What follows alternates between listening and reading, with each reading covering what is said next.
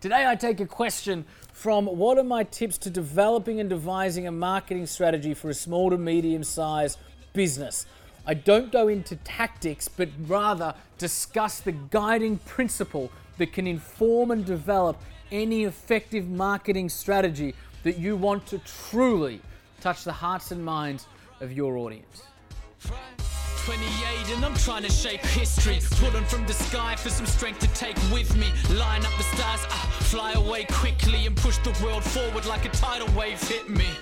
Yeah. I ride the wave swiftly, I fear no man. Check my titles, mate, quickly. Came from the sky with the light of day in me and grew my own wings. G'day, guys. On episode 184, today we are taking a question from Alex Arnott from Twitter. Alex. Cool. Alex, okay, so what do you think is the key to a successful marketing campaign for a small to medium business? Has, hashtag Ask Jack D. Hashtag. Hashtag. Love a good hashtag. Me too. The keys to a successful marketing campaign start with the consumer, right?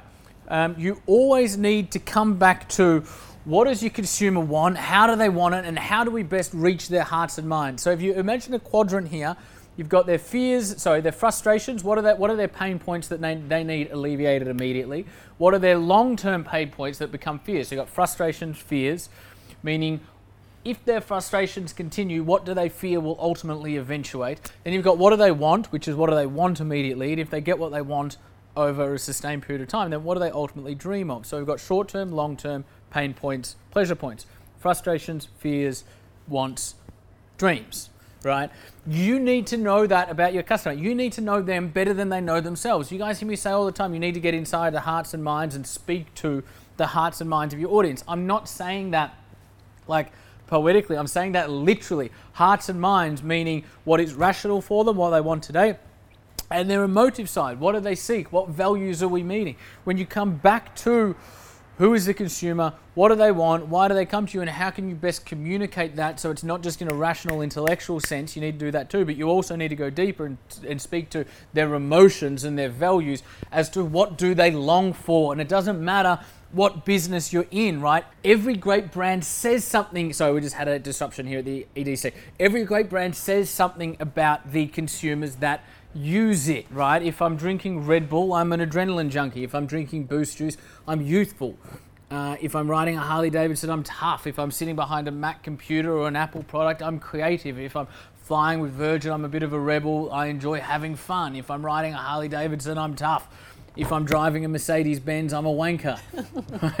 That means that my I'm parents, joking. That was a That joke. means I have that my nothing against parents are tough and wankers. Okay, tough wankers.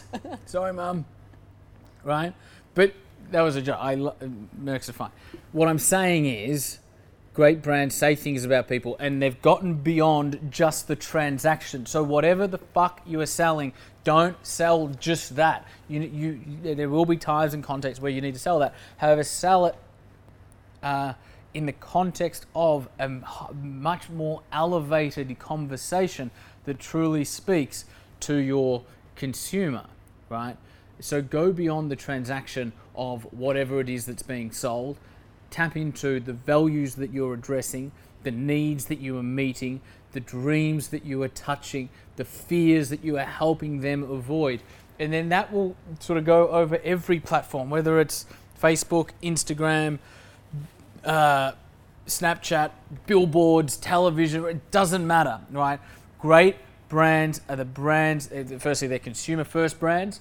Secondly, they're brands that have understood and worked out who their consumer is and how they can serve that consumer in a way which has so much more depth to it than everybody else in that marketplace who's just talking about their products and services. It's not about the product or service, it's about your customer. Come back to them, speak to them, and you will be differentiated from everybody else.